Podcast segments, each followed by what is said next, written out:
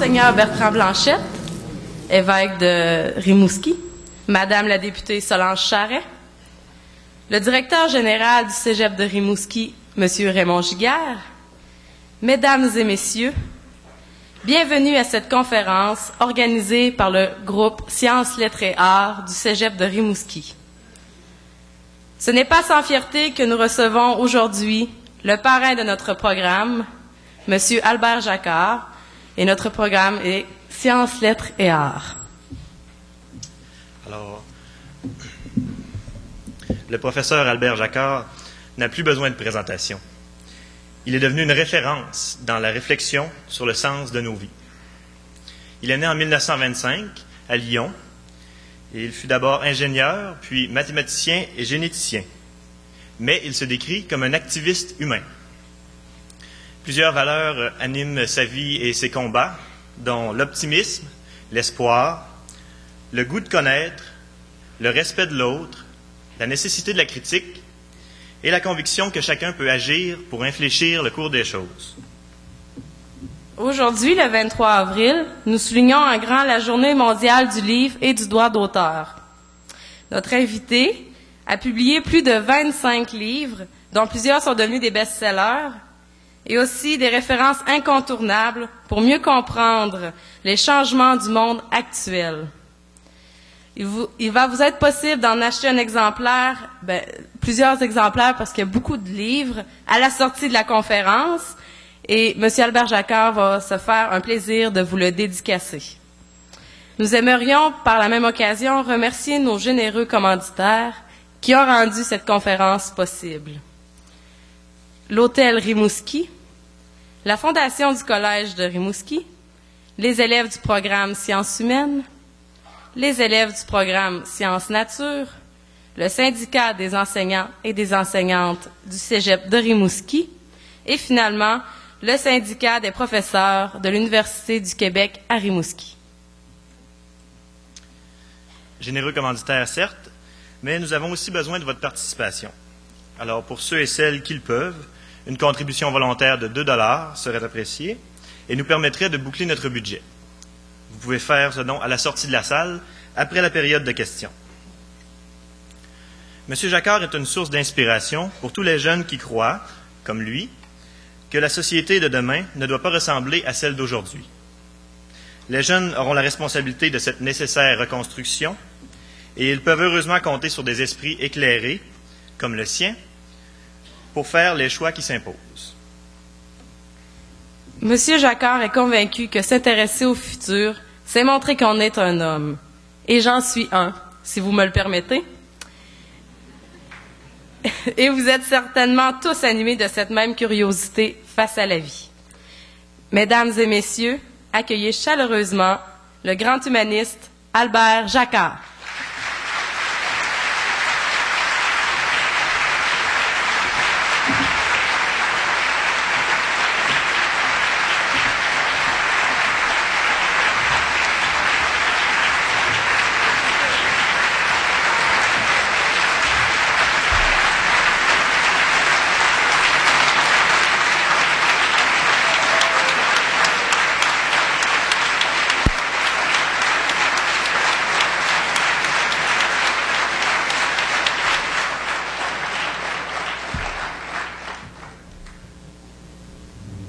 Merci de cet accueil.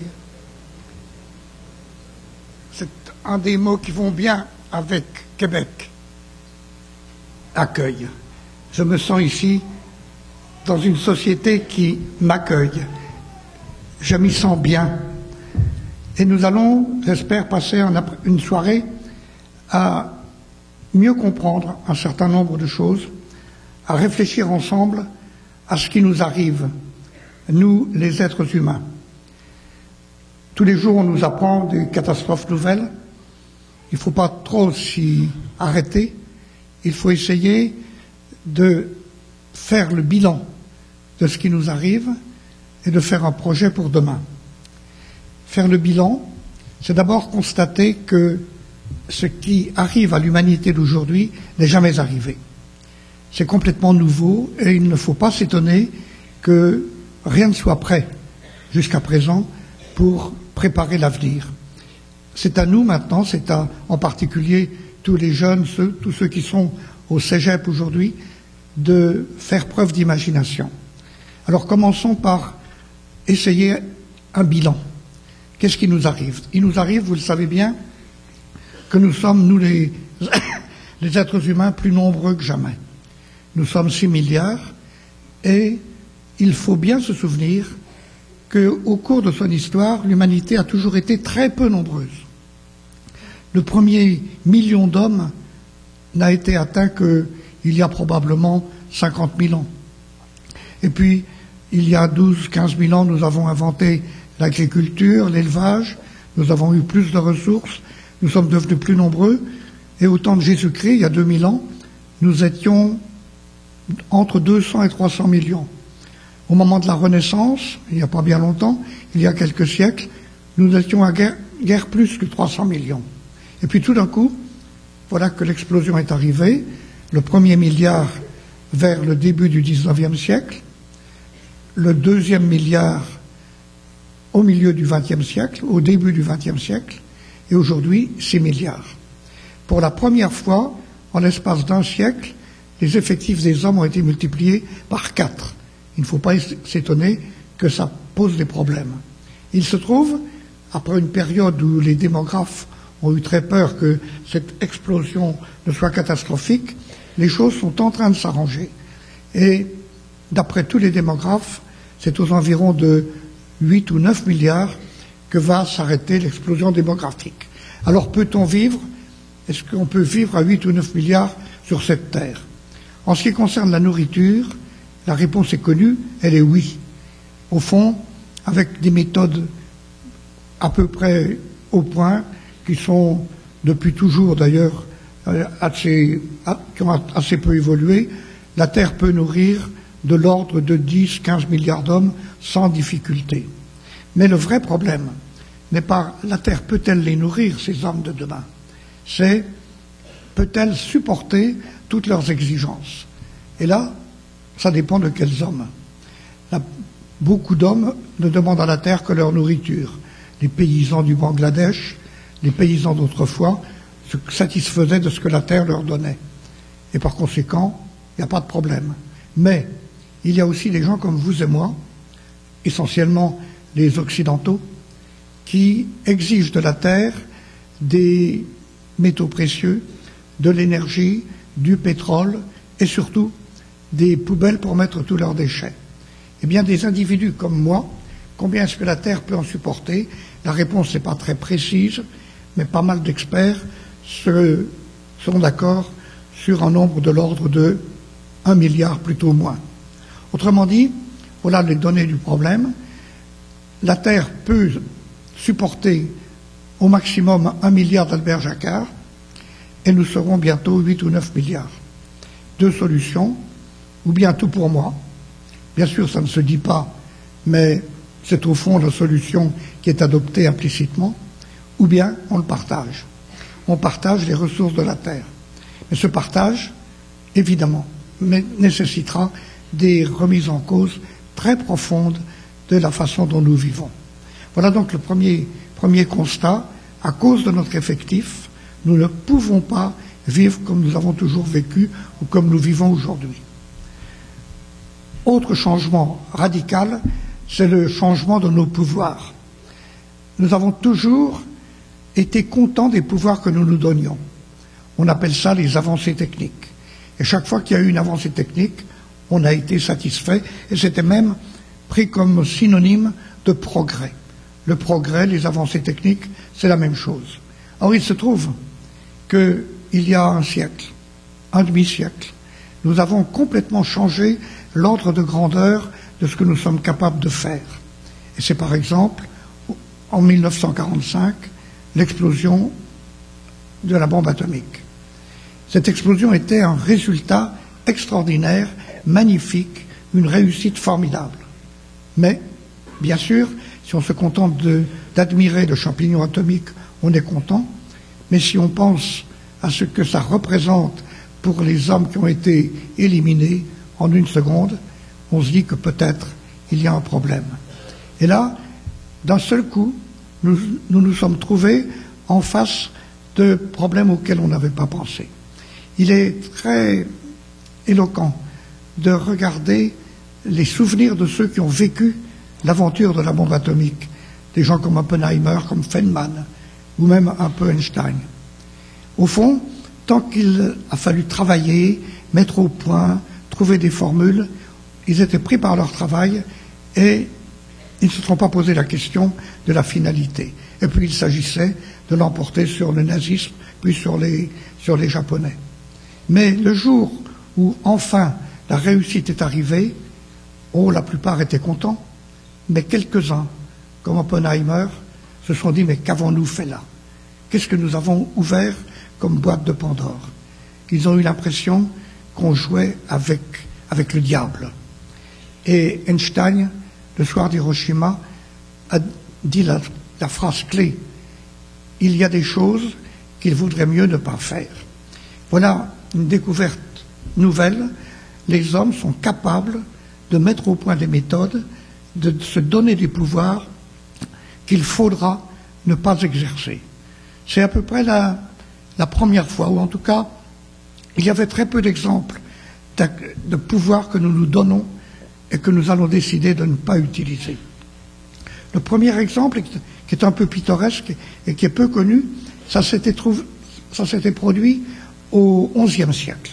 Au XIe siècle, des ingénieurs très astucieux ont inventé un progrès technique magnifique, le remplacement de l'arc et les flèches par les arbalètes. Et avec une arbalète, on peut tuer quelqu'un à plus de 100 mètres. C'est magnifique comme succès technique. Avec un trait d'arbalète, on a même tué le roi d'Angleterre et pourtant il avait sa cuirasse, mais il a été traversé. Eh bien, historiquement, on doit constater que certains se sont posés des problèmes.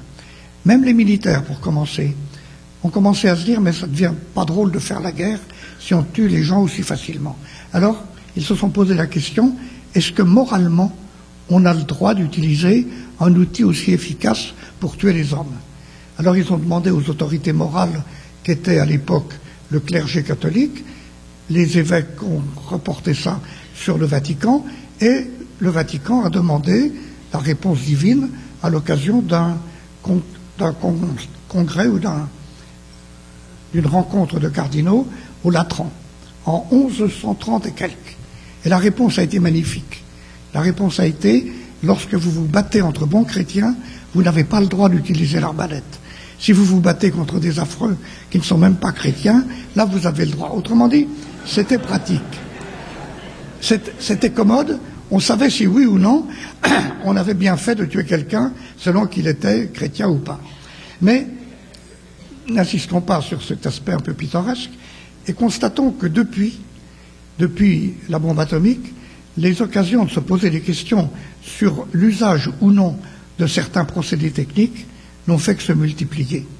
Et étrangement, les problèmes les plus difficiles sont apparus non pas à propos de la destruction, de la guerre, mais à propos de la procréation, de la lutte contre la mort. Et vous savez tout ce qui arrive actuellement depuis qu'on a découvert que tout ce qui se passait chez les êtres vivants pouvait être expliqué par le fonctionnement d'une molécule qu'on appelle ADN. Cette molécule, découverte depuis pas mal de temps, mais dont on a compris le fonctionnement en 1953, il y a exactement un demi-siècle, cette molécule explique tous les métabolismes, toutes les reproductions, au fond toutes les performances dont sont capables les êtres vivants. Et par conséquent, on se dit que pour changer ces performances, il suffit de changer le, contenu de la molécule d'ADN, ou en tout cas de manipuler cette molécule. Et naturellement, on peut le faire pour les bactéries, on peut le faire pour tous les animaux, on peut le faire aussi pour l'être humain. Et nous voici devant des pouvoirs inouïs auxquels aucun philosophe, aucun théoricien, aucun théologien n'avait pu réfléchir jusqu'à présent. Il va falloir dire non à des procédés étranges, mais qui peuvent être aussi magnifiques. Et par conséquent, nous sommes obligés, à cause de, d'une part, notre effectif, d'autre part nos exigences, et surtout de nos pouvoirs devenus fabuleux, nous sommes obligés de répondre à la question qu'est-ce qu'on va faire et ce qu'on va, qu'est-ce qu'on va ne pas faire, s'interdire de faire. Et vous sentez bien que s'interdire de faire, ça n'est pas facile. C'est tellement tentant quand on est capable de, de faire, par exemple, un magnifique champignon atomique, c'est tellement tentant de le faire et c'est tellement difficile de s'en empêcher. Il va bien falloir pourtant. Donc nous entrons dans une phase de l'humanité où il va falloir donner des réponses nouvelles. Qui va les donner? Vous le savez, la, la formule actuelle, c'est de demander à des comités d'éthique. J'ai fait partie, il y a quelques années, du comité d'éthique français, et j'en ai un très grand souvenir. On essayait d'être le plus raisonnable possible, le plus lucide possible à propos de pouvoirs nouveaux que les biologistes nous apportaient.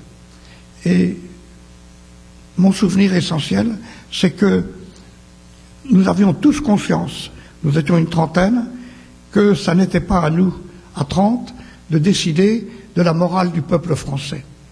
De même, ce n'est pas à quelques spécialistes de décider de la morale du peuple québécois ou du peuple canadien. À qui est-ce de le décider? La seule réponse qui soit véritablement raisonnable, c'est au peuple lui-même. Et voilà toute une direction de recherche complètement nouvelle, la mise en place d'une démocratie de l'éthique.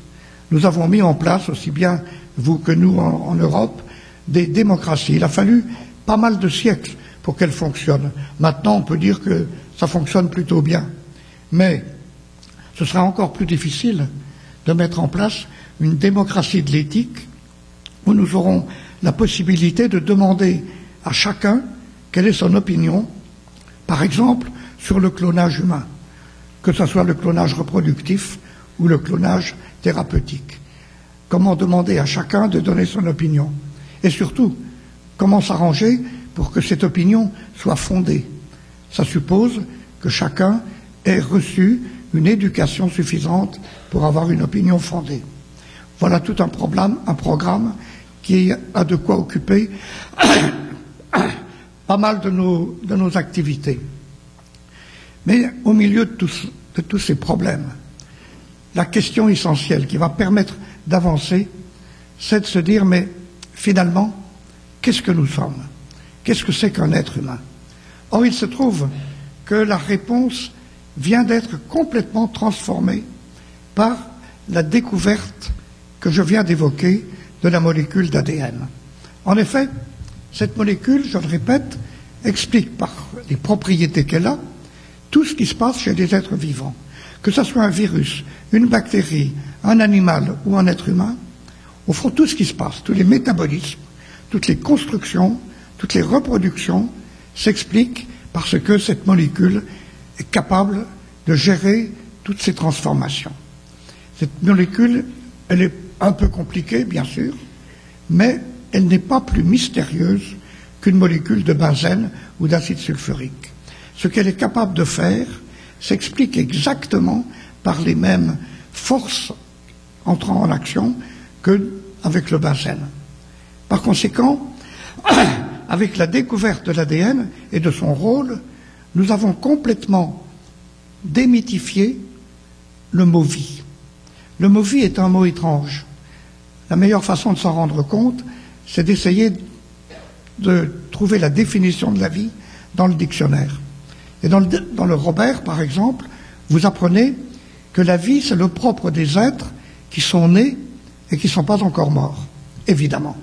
Et vous regardez à mort, là on sait que c'est la disparition de la vie. Il y a comme un problème. Ce n'est pas pour dire du mal du dictionnaire, c'est pour mettre en évidence qu'il y a un problème fondamental. La vie, on ne sait plus du tout comment la définir.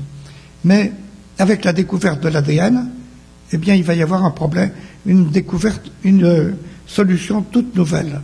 En effet, puisque tout ce qui se passe dans un être vivant s'explique par la présence de l'ADN, à quoi sert d'introduire le concept de vie?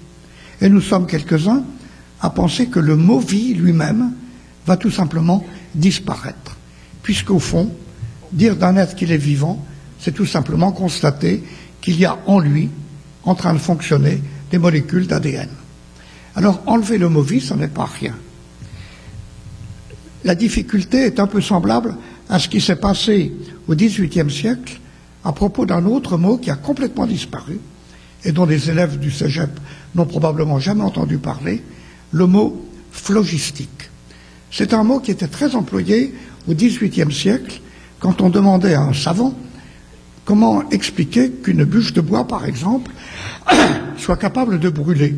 Voilà une bûche, monsieur le scientifique, elle n'avait l'air de rien et pourtant, voilà qu'elle donne des flammes, de la chaleur, expliquez-moi comment elle fait. Réponse du, du, scientifique, ils ont toujours réponse à tout. Il répond, eh bien c'est que dans cette bûche, ça ne se voit pas, mais il y a un principe brûlatoire qu'on appelle le phlogistique. Et la preuve que ça existe, ce principe brûlatoire, c'est que vous allez peser la bûche avant qu'elle brûle, vous allez peser les cendres, et vous verrez, les cendres pèsent moins lourd que la bûche. Eh bien, la différence, c'est le poids du phlogistique. C'était magnifique, c'était intelligent, et pourquoi est-ce qu'on n'explique plus les choses de la même façon? Tout simplement parce que, à la fin du, XVIIIe siècle, un certain Lavoisier a osé dire que la bûche de bois ne brûlait pas. Mais monsieur, je la vois brûler. Non, c'est pas elle qui brûle. Elle ne pourrait pas brûler toute seule. Ce n'est pas quelque chose qui est dans la bûche qui permet d'expliquer la chaleur qu'elle fournit. C'est quelque chose qui est à l'extérieur de la bûche. C'est l'oxygène de l'air qui est autour. Et s'il n'y avait pas de l'air autour, ça ne brûlerait pas. Autrement dit, il a complètement transformé la position du problème. Eh bien, de la même façon, monsieur le scientifique, expliquez-moi pourquoi cette bactérie ou Albert Jacquard, c'est vivant. Alors il répond, ben parce qu'il y a de la vie en eux. C'est pas sérieux.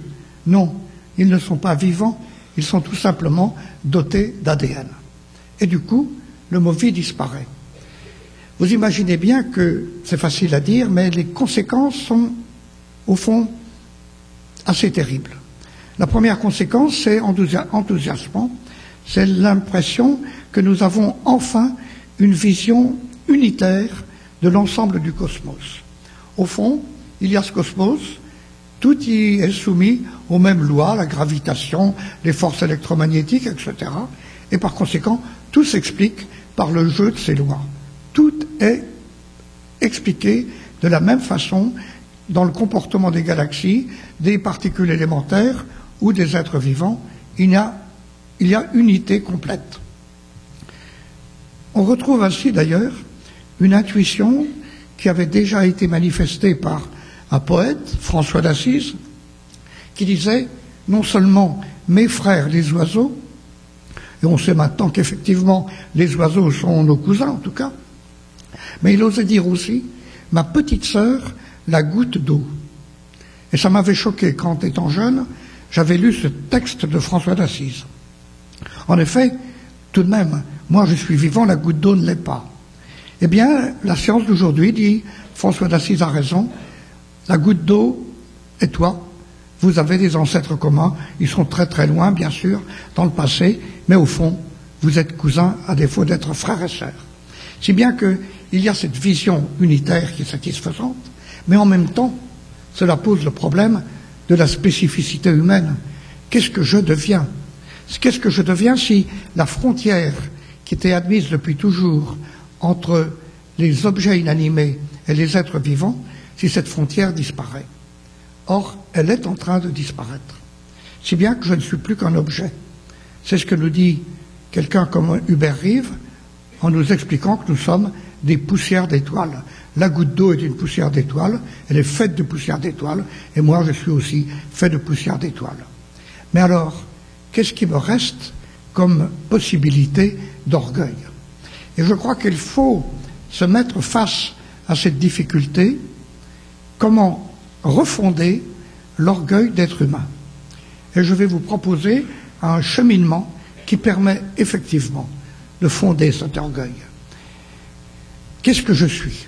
Effectivement, je suis une poussière d'étoiles, je suis un amoncellement de cellules, etc.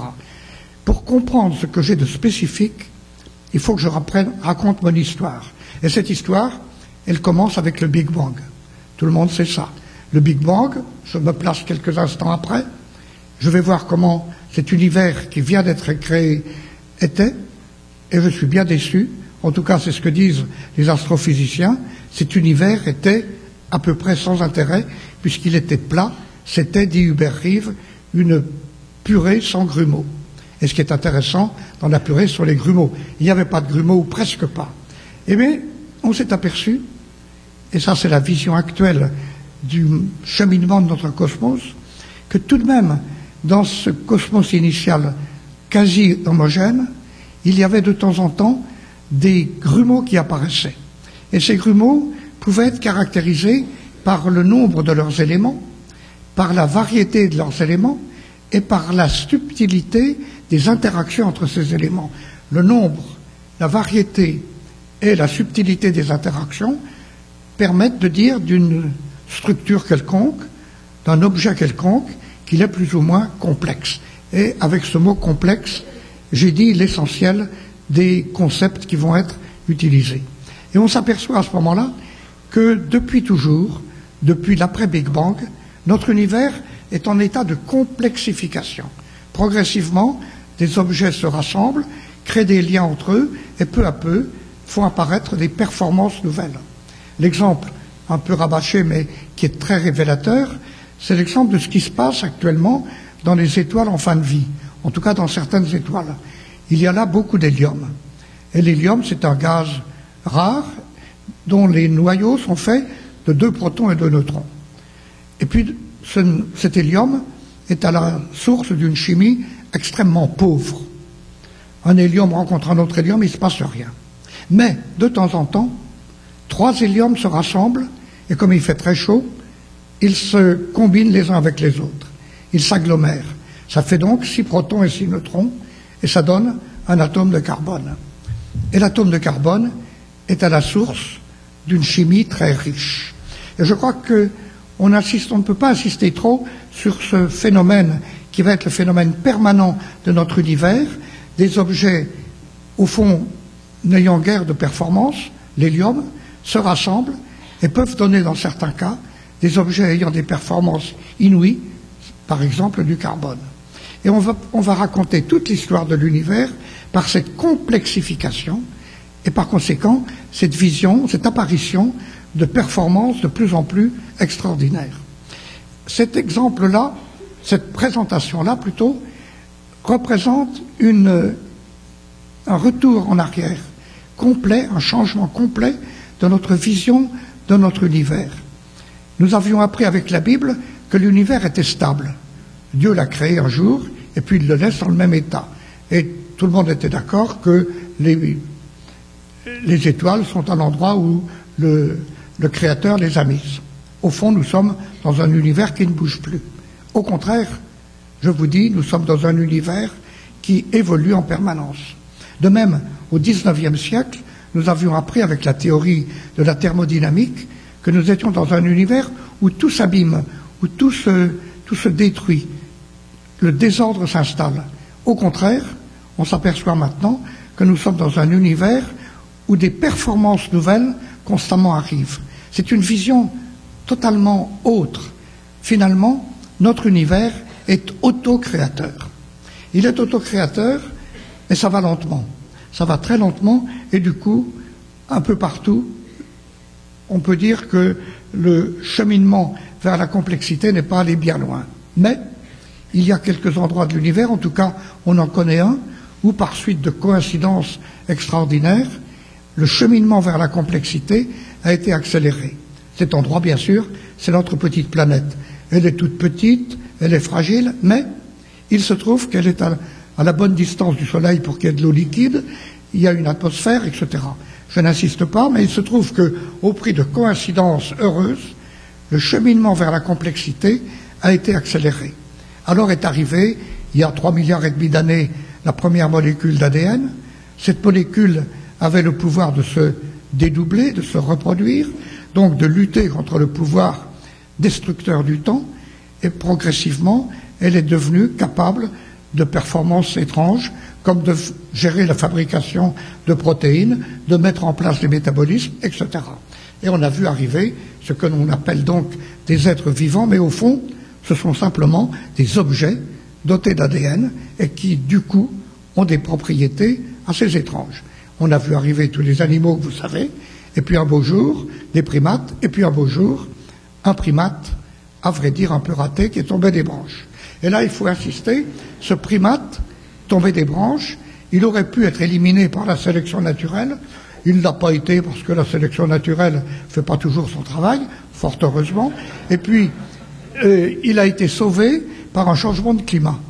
Un changement de climat qui s'est produit il y a 3 millions d'années, lorsque l'isthme de Panama a bloqué le passage de l'eau qui allait de l'Atlantique au Pacifique, ça a créé le Gulf Stream et ça a changé le climat en Afrique. Du coup, nos ancêtres ont pu bénéficier d'endroits où ils ont pu se développer. Et puis, là, il leur est arrivé une mésaventure effroyable, qui a failli coûter la vie de l'espèce. C'est une erreur, par suite de mutations, dans la fabrication de leur système nerveux central. Quand un petit fœtus de chimpanzé se construit dans le ventre de sa maman, il met en place 7 ou 8 milliards de neurones dans son cerveau. Nous, on se trompe, on oublie de s'arrêter à 7 ou 8 et on va jusqu'à au moins 100 milliards. Du coup, ça tient de la place. Et au moment de, naître, voilà que le petit homme s'aperçoit qu'il n'y a pas la place, car, erreur dramatique de la, de la nature, les femelles humaines ont un bassin ridiculement étroit. Donc, ça va être la fin de l'espèce, puisque le bébé ne peut pas sortir. Alors, elles ont eu une idée géniale, c'est de faire naître l'enfant avant qu'il ne soit terminé. C'est pourquoi nous donnons naissance à des, ou elles donnent naissance à des, à pauvres êtres dépourvus d'autonomie, dont personne ne voudrait, mais c'est les nôtres. Alors, du coup, du coup, ça, ça commençait mal. Imaginez la, la mortalité infantile il y a 50 000 ans, ça devait être horrible. Et il se trouve que tout de même, ce handicap d'un cerveau trop gros, nous obligeant à naître trop tôt, s'est transformé en la chance d'un cerveau très gros. En effet, ce cerveau va être le point de départ d'un constat, le constat que la course à la complexité, eh bien, c'est nous les hommes qui l'avons gagné grâce à ce cerveau. En effet, dès la naissance, 100 milliards de neurones. Après la naissance, ces neurones mettent en place environ 10 000 connexions, chacun avec tous les autres. Et peu à peu, à l'arrivée à la puberté, on en est au niveau d'environ un million de milliards de connexions. J'ai pu dire à tous les élèves du cégep que j'ai rencontrés qu'il y avait dans leur crâne un million de milliards de connexions. Et pour faire comprendre à quel point ce nombre est fabuleusement grand, je leur proposais de diviser ce nombre de connexions qui est présent dans leur crâne par le nombre de secondes qu'ils ont vécues depuis leur naissance, c'est-à-dire de l'ordre de 500 millions. Et on s'aperçoit à ce moment-là qu'entre la naissance, disons, euh, l'âge cégepien, eh bien, un enfant met en place à chaque seconde environ 2 millions de connexions. Après, ça se ralentit, mais ça ne s'arrête jamais complètement. Alors même ceux qui ont mon âge peuvent se dire qu'ils en sont au rythme d'un million par seconde. C'est quand même pas mal. Et s'ils font le calcul, ils se disent qu'ils m'écoutent depuis plusieurs milliers de secondes et que par conséquent, il y a plusieurs milliards de connexions qui, dans leur cerveau, se sont mises en place et qui n'étaient pas là tout à l'heure quand ils sont entrés. Autrement dit, vous n'êtes plus les mêmes que tout à l'heure. Alors, je n'insiste pas sur l'aspect pittoresque, mais c'est pourtant des, des réalités, ça. Du coup, on peut dire que l'être humain a gagné la course à la complexité, en tout cas localement, puisqu'on ne sait pas ce qui a pu se passer ailleurs. Localement, nous sommes les champions de la complexité. À quoi ça nous sert? Ça nous sert à être intelligent, tout le monde sait ça. Tellement de neurones, tellement de connexions, alors on est capable de regarder l'univers, de se poser des questions, de s'interroger, d'inventer des réponses, etc.. Mais, je ne voudrais pas être désinvolte à l'égard de cette merveilleuse intelligence, mais nous avons fait mieux. Nous avons inventé, grâce à notre cerveau, des moyens de mise en commun d'une capacité, d'une profondeur qui n'est évidemment atteinte par aucune autre espèce. Les animaux, bien sûr, se communiquent des informations. Mais nous, nous, communiquons avec l'autre non seulement des informations, mais des émotions, des projets, des angoisses, des espoirs. Ce que nous avons de plus intime, nous pouvons le partager avec l'autre. Et du coup, à cause de cette mise en commun, nous avons mis en place, nous avons créé le seul objet qui soit plus complexe que vous et que moi. Le vrai champion de la complexité, contrairement à ce que j'ai dit tout à l'heure, non, ça n'est pas vous, ça n'est pas moi, c'est nous. Nous, dans la mesure où nous sommes capables de mettre en commun ce que nous avons d'essentiel. En effet, tout à l'heure, j'ai été un peu rapide pour parler de la complexité. La complexité d'une structure matérielle est liée au fait qu'elle a beaucoup d'éléments divers et en interaction subtile. Prenons comme structure matérielle l'humanité tout entière aujourd'hui. Elle, est composée de 6 milliards d'hommes. Le nombre est là. Ces hommes sont-ils divers? Bien sûr. Il n'y a qu'à nous regarder, nous sommes tous différents. Mais, troisième question, ces êtres humains sont-ils en interaction subtile les uns avec les autres? Et là, la réponse dépend de nous. Car nous pouvons évidemment n'avoir aucune interaction avec les autres ou en avoir le minimum. Nous pouvons, par exemple, regarder l'autre en chien de faïence, le regarder comme un ennemi, comme un adversaire, comme quelqu'un qui nous ennuie. Et par conséquent, notre comportement est tel que oui, l'humanité a du nombre, elle a de la variété, mais elle n'a pas d'interaction subtile, et par conséquent, elle n'est pas plus complexe que chacun de ses membres. Mais nous pouvons aussi, si nous le voulons bien, nous pouvons aussi nous regarder dans les yeux, nous pouvons mettre en commun, et à ce moment-là, sans l'avoir cherché, sans l'avoir voulu, nous rajoutons comme un maillon à l'évolution. Nous ajoutons une réalité que la nature n'avait pas prévue, cette humanité qui existe dans la mesure, ou qui a une réalité dans la mesure où nous sommes capables de mettre en commun et par conséquent de nous rencontrer. Et me voilà au terme de ce cheminement logique. Oui, au départ, il y avait le cosmos un peu plat, sans intérêt. Oui, progressivement, il se complexifie. Oui, sur la Terre, cette complexification a été accélérée par suite de circonstances heureuses. Arrive le, primate Homo sapiens, il se trompe dans la fabrication de son cerveau, mais grâce à cela, il est capable de mettre en place cet objet fabuleux qu'est le nous des hommes. Et cela nous amène à donner une définition complètement différente de l'être humain. Bien sûr, il y a la définition du biologiste. Vous prenez un être humain, pour savoir ce qu'il est biologiquement, eh bien, il faut analyser dans tous les sens tous ses organes, toutes ses cellules, son patrimoine génétique, etc. Mais quand vous avez fait tout ça, vous ne savez pas l'essentiel. Une métaphore possible, c'est d'imaginer quelqu'un qui est obsédé par la compréhension de ce qu'est un silex. Alors il prend son silex, il l'analyse par tous les acides possibles, il sait tout des différents atomes qui sont dedans, mais il passe à côté de la capacité la plus étrange du silex, c'est que, heurté par un autre silex, cela fait une étincelle et que ça peut mettre le feu. Ce qui est intéressant dans le silex, c'est justement ce qui n'est pas dans le silex, mais dans la rencontre de deux silex. Eh bien, ce qui est intéressant dans un être humain, ce n'est pas ce qu'il est, c'est pas complètement hors du sujet, mais au fond, c'est assez souvent dérisoire. Ce qui est intéressant, c'est sa rencontre avec l'autre. Et à partir de ce moment, vous sentez bien qu'avec cette définition de l'être humain, on va être obligé de passer en revue tous ces comportements et de les redéfinir pour être cohérent avec cette vision. Qu'est-ce que je suis? La réponse ne peut pas être que je suis ce que vous voyez. Ce que vous voyez, c'est ce ce que la nature a produit, sans intention, par hasard, en ayant mélangé les gènes, elle a fait ce qu'elle a pu, ça donne ça. Oui, et c'est tout. Mais ce que je suis, ça n'est pas ça. C'est l'ensemble des liens que je tisse avec les autres. Et voilà la vraie définition. Je suis les liens que je tisse. Autrement dit, je suis double. La nature m'a fait au départ comme un individu, exactement comme elle fait toutes les autres structures que l'on dit vivantes. Et puis il se trouve, il se trouve que j'étais capable d'une métamorphose. Mais j'en étais capable à condition de ne pas être tout seul.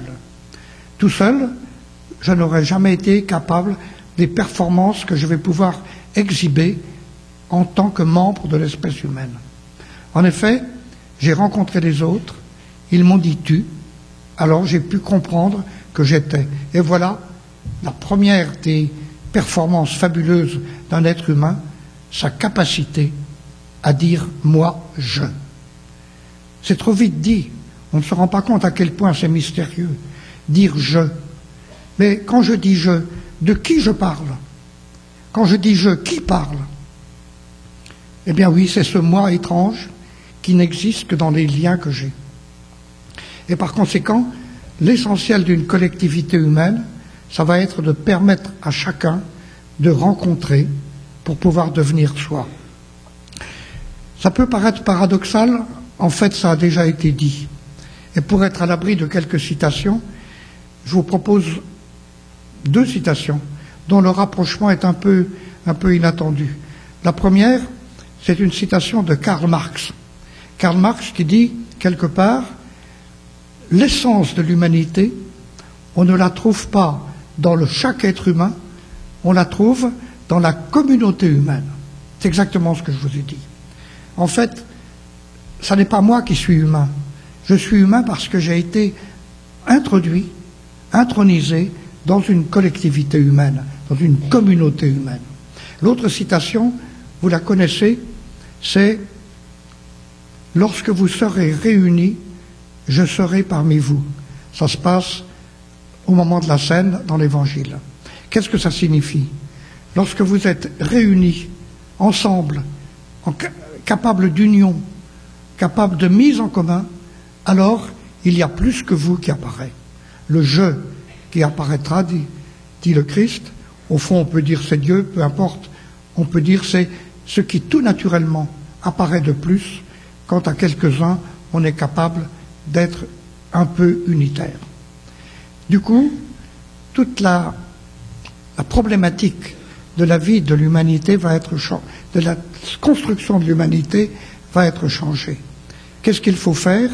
C'est mettre en place des structures sociales telles que chacun puisse entendre des tu pour pouvoir à son tour dire je. Et le résultat, ça va être des performances qui apparemment ne sont partagées par personne. Une performance qui me semble étrange et dont on, dont on ne s'étonne pas assez, c'est la capacité des êtres humains à découvrir que demain sera. Dans ce cosmos, rien ne pense à demain. Les étoiles font ce qu'elles ont à faire. Elles vont pas dans cette direction pour aller quelque part. Elles vont dans cette direction parce que les forces de la nature les obligent. Telle particule, tel individu, tel objet, de toute façon, est soumis à toutes les forces de la nature. Je lâche, ça tombe, ça casse, mais il n'y avait pas de volonté de la part de la nature. C'était simplement la soumission de cet objet aux forces qui sont là. Eh bien, moi, je, pour parler comme un être humain, moi, je ai inventé que demain sera.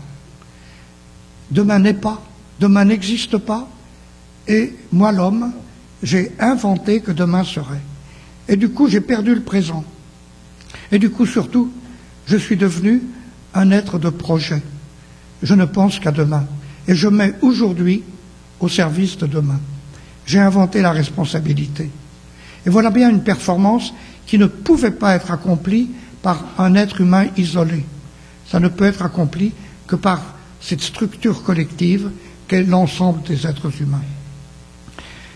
Alors comment faire maintenant?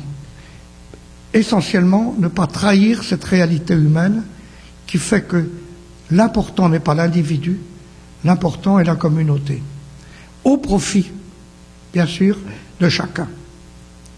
Mais pour que cette rencontre, qui est la, la clé de tout, pour que cette rencontre puisse se produire, il faut évidemment lutter contre tous les comportements qui sont opposés à cette rencontre.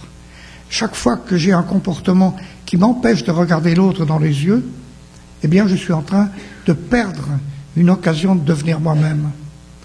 En fait, il me faut faire la chasse à tout ce qui m'empêche de comprendre l'autre.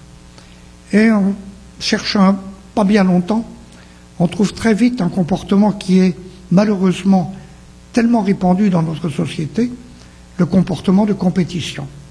Il se trouve que la partie de l'humanité qui est actuellement dominante, nous autres les Occidentaux, il se trouve que nous avons choisi comme moteur de notre activité, pour lutter contre une paresse qui paraît-il euh, donnée par la nature, eh bien nous avons choisi la compétition.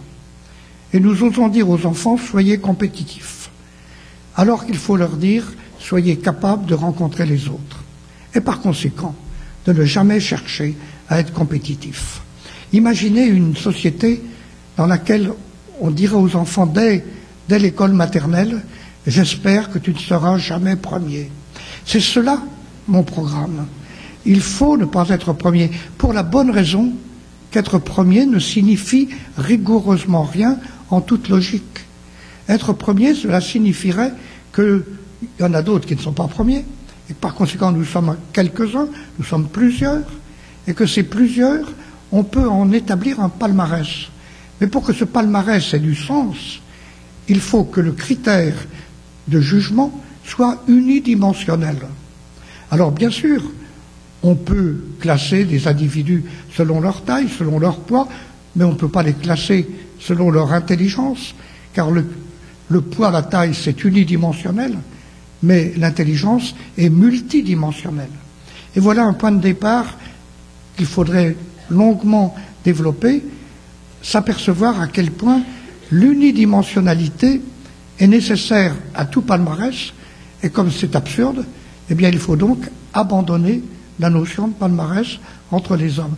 Je ne suis pas meilleur que l'autre, je ne suis pas plus intelligent ou moins intelligent que l'autre, je suis différent et il faut renoncer au désir de classer. En tout cas de classer dans un ordre qui serait hiérarchique. Vous imaginez la révolution que je suis en train de proposer, mais à la réflexion, elle est absolument nécessaire. Dans un pays comme le mien, la France, nous sommes obsédés par la compétition. Nous sommes obsédés par les classements. Un bel exemple, c'est les concours. La plupart des cursus universitaires ou, de grandes écoles se terminent par un concours. Alors il y a ceux qui sont reçus et ceux qui sont recalés. Il se trouve que j'ai donné le mauvais exemple. Quand j'avais 20 ans, j'ai fait le concours de Polytechnique. Il se trouve que j'ai été reçu. Mais qu'est-ce que ça prouve? J'ai eu le temps de m'interroger. Ça prouve que j'étais conformiste. Et ça ne prouve rien d'autre. Je faisais ce qu'on me demandait de faire. On me disait d'apprendre la chimie, j'apprenais la chimie. D'apprendre ceci, je l'apprenais. Et j'ai été suffisamment sage, mais sans preuve, faire preuve de la moindre intelligence pour finalement obtenir ce fameux, ce fameux concours. Mais la preuve que ce n'est pas véritablement une sélection utile pour la nation, je l'ai eue récemment. Il se trouve que l'école polytechnique à Paris, vous connaissez, il y a une autre école polytechnique à Zurich, en Suisse, où il n'y avait pas de concours à l'époque où moi je passais le concours de Paris. Et un jour, il suffisait d'avoir le niveau voulu pour être reçu. Il n'y avait pas de numerus clausus. J'ai rencontré le directeur de l'école polytechnique de Zurich il y a quelques années, et je lui ai dit combien de prix Nobel parmi vos anciens élèves? Il m'a répondu 27. Et maintenant, ça doit être plus de 30. Mais si on se pose la question à l'école polytechnique de Paris, la réponse est 2. Ça n'est pas un hasard statistique. C'est parce que l'existence même d'un concours a complètement stari l'intelligence, la capacité d'innovation, la capacité d'imagination de ceux qui ont accepté d'être classés dans un palmarès. Et par conséquent, finalement, le concours de Polytechnique ne fait que donner leur chance à ceux qui, à cet âge-là, étaient le plus conformistes, et en général, c'est pas ce qui est le plus prometteur. Et il y a pire d'ailleurs, c'est la fameuse, École nationale d'administration, où pour être reçu, il faut plaire, alors qu'on a 25 ans, à des vieux qui en ont 65. Évidemment, évidemment ça, ça donne ce que l'on sait tous, c'est-à-dire la reproduction permanente des mêmes modèles, ils sont devenus désuets. Autrement dit, il va nous falloir repenser une société où on oublie les palmarès. Mais il y a un domaine où ces palmarès semblent absolument nécessaires, c'est le fameux sport. Le sport, on croit que ça a pour but d'arriver avant l'autre. Mais non. Le sport, ça a pour fonction de nous permettre à chacun de nous améliorer grâce à l'exemple des autres. Si un jour je rencontre Marie-Josée Pérec et qu'elle me dise Tu viens Albert, on fait un 100 mètres, je saute sur l'occasion. Et je sais que ce jour-là, j'aurai une victoire merveilleuse. Non pas contre elle, bien sûr, mais contre moi. Je courrai plus vite qu'Albert Jacquard n'aura jamais couru. C'est ça qui est intéressant. Et je le ferai grâce à elle. Autrement dit, le champion, c'est celui qui nous permet de nous améliorer, à condition d'avoir face à lui non pas une attitude de compétition, qui est la lutte contre l'autre aux dépens de soi-même, mais une, attitude d'émulation, qui est la comparaison avec l'autre et la lutte contre soi-même grâce à l'autre. C'est exactement l'inverse. Alors, est-ce qu'on ne pourrait pas imaginer une société où on élimine totalement la compétition en généralisant l'émulation? Ça me semble tellement évident que je viens de terminer un bouquin sur les Jeux olympiques. Et je dois la semaine prochaine prendre contact avec M. Roguet, qui est le, le président du comité olympique international. Et je vais lui annoncer quel est le contenu de mon bouquin, qui consiste justement à accepter les Jeux olympiques, bien sûr, comme une fête, une fête de la rencontre. Mais pour qu'il y ait vraiment rencontre, il faut qu'il n'y ait plus compétition. Alors il faut supprimer les drapeaux, évidemment, il faut supprimer les hymnes nationaux, bien sûr, mais il faut supprimer aussi les podiums. Car au fond, à quoi servent les podiums Pour montrer à quel point ces podiums sont néfastes, il suffit d'assister à l'attitude, de constater l'attitude de ceux qui arrivent quatrième. Les quatrièmes se mettent à pleurer. Plus que les cinquièmes ou les centièmes, ils pleurent toutes les larmes de leur corps parce qu'ils n'ont pas droit au podium. Mais qu'est-ce qu'ils étaient venus chercher? Ils étaient venus chercher un exploit possible ou bien la gloire. Et leurs larmes prouvent qu'ils étaient venus chercher la gloire. C'est infantile. Autrement dit, il est temps de quitter l'infantilisme, y compris aux Jeux olympiques, mais surtout dans toutes les attitudes, dans tous les sports.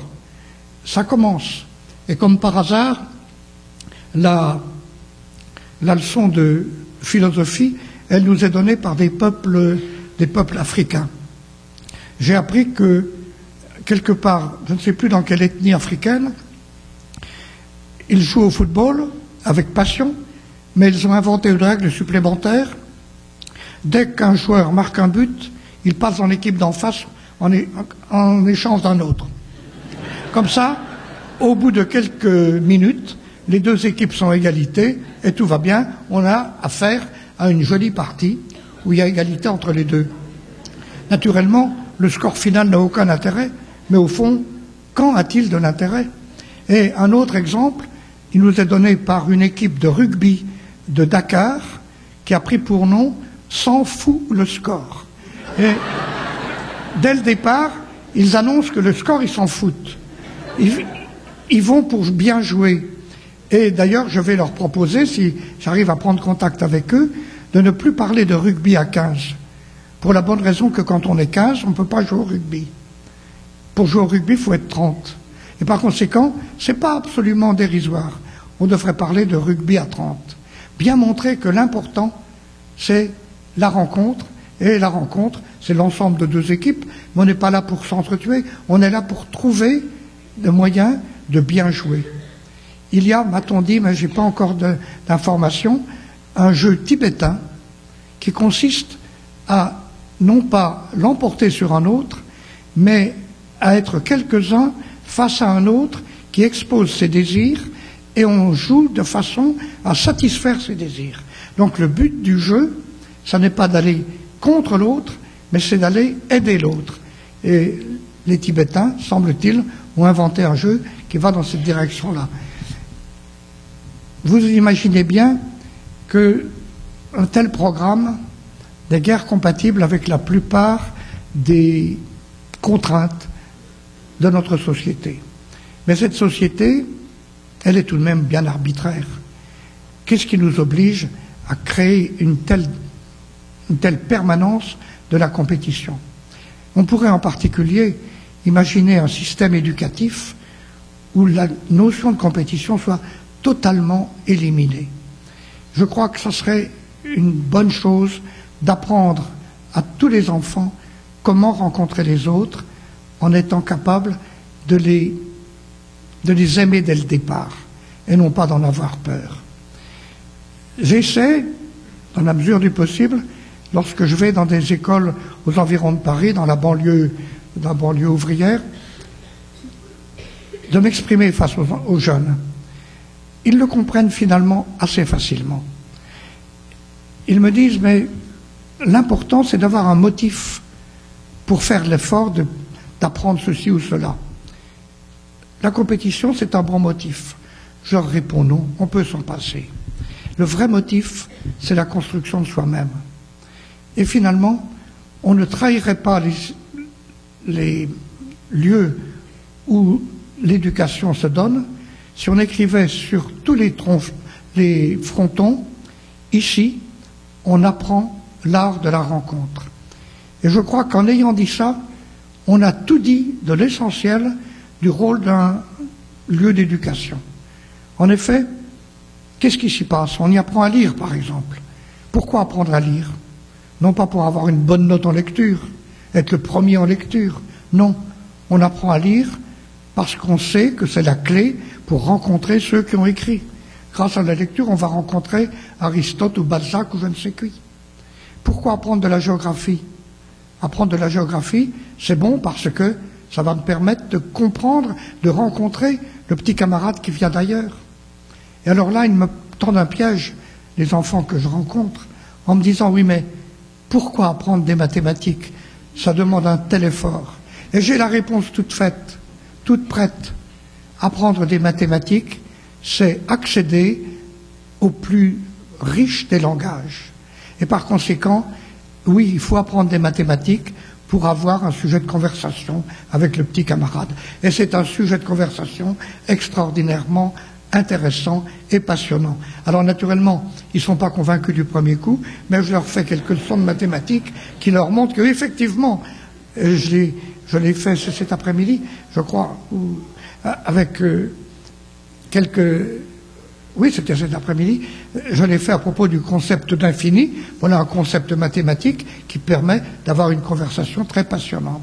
Eh bien, il nous faudrait en permanence remplacer l'horrible désir d'être premier ou meilleur que l'autre par le merveilleux désir d'accéder à une compréhension nouvelle.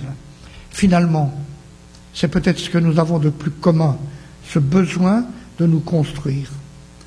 Je résume, la nature m'a fait, et puis les gens que j'ai rencontrés m'ont fait. C'est vrai de tout le monde, ça. Actuellement, actuellement, malheureusement, on n'a pas l'impression que l'objectif d'une nation soit de faire des hommes. Partout, on entend parler de coupure de budget. On entend dire qu'il faut, pour pouvoir rembourser la dette, par exemple, supprimer un certain nombre de postes d'éducateurs. Ça paraît monstrueux. Moi, j'entends dire en France, par exemple, que tout Français a une dette de 10 000 euros, même, quand ce n'est qu'un bébé. Le bébé qui naît a déjà une dette de 10 000 euros. Alors tout le monde est horrifié. Et j'ai lu dans le journal que le bébé canadien avait une dette de 30 000 dollars. Quelle horreur. Il faut vite se dépêcher de rembourser. Mais malheureusement, ou plutôt heureusement, jamais il n'est dit à qui cette dette était due. Qui est donc le créancier? Car si nous sommes si nombreux, vous, les Canadiens, vous avez des dettes, moi, le Français, j'ai des dettes, mais il doit bien y avoir quelqu'un, quelque part, qui est votre créancier et mon créancier à moi. Et si par hasard vous étiez mon créancier pendant que moi je suis le vôtre, au fond, il n'y aurait plus qu'à s'entendre en disant on annule tout. Car notre société est basée sur des ondits, sur des, non-lucidités. C'est pourquoi je crois que l'important, c'est d'abord d'être lucide, d'essayer de voir ce qu'il y a de vrai derrière toutes les apparences. Et pour terminer, j'aimerais terminer par une phrase merveilleuse de Jean Giraudoux, ce poète. Jean Giraudoux était conscient, c'était en 1939, je crois, qu'il a écrit ça, dans une pièce de théâtre qui s'appelle, je crois, Electre. Eh bien, dans cette pièce, il décrit une réalité épouvantable, une cité où tout le monde est en train de s'égorger, où tout brûle, et où la princesse, ou Electre, je crois, pose la question, mais comment est-ce que ça s'appelle quand les frères s'entretuent, quand les maisons brûlent, quand tout va mal, quand il n'y a plus d'espoir Et la réponse vient d'un mendiant qui répond, cela s'appelle l'aurore. Eh bien, il nous faut transformer en aurore, c'est-à-dire enlever du soleil l'état actuel de notre société qui est en train de tout casser, de tout abîmer et de nous apprendre à nous battre les uns contre les autres, alors que nous pouvons raisonnablement nous aider à nous construire les uns les autres. Merci.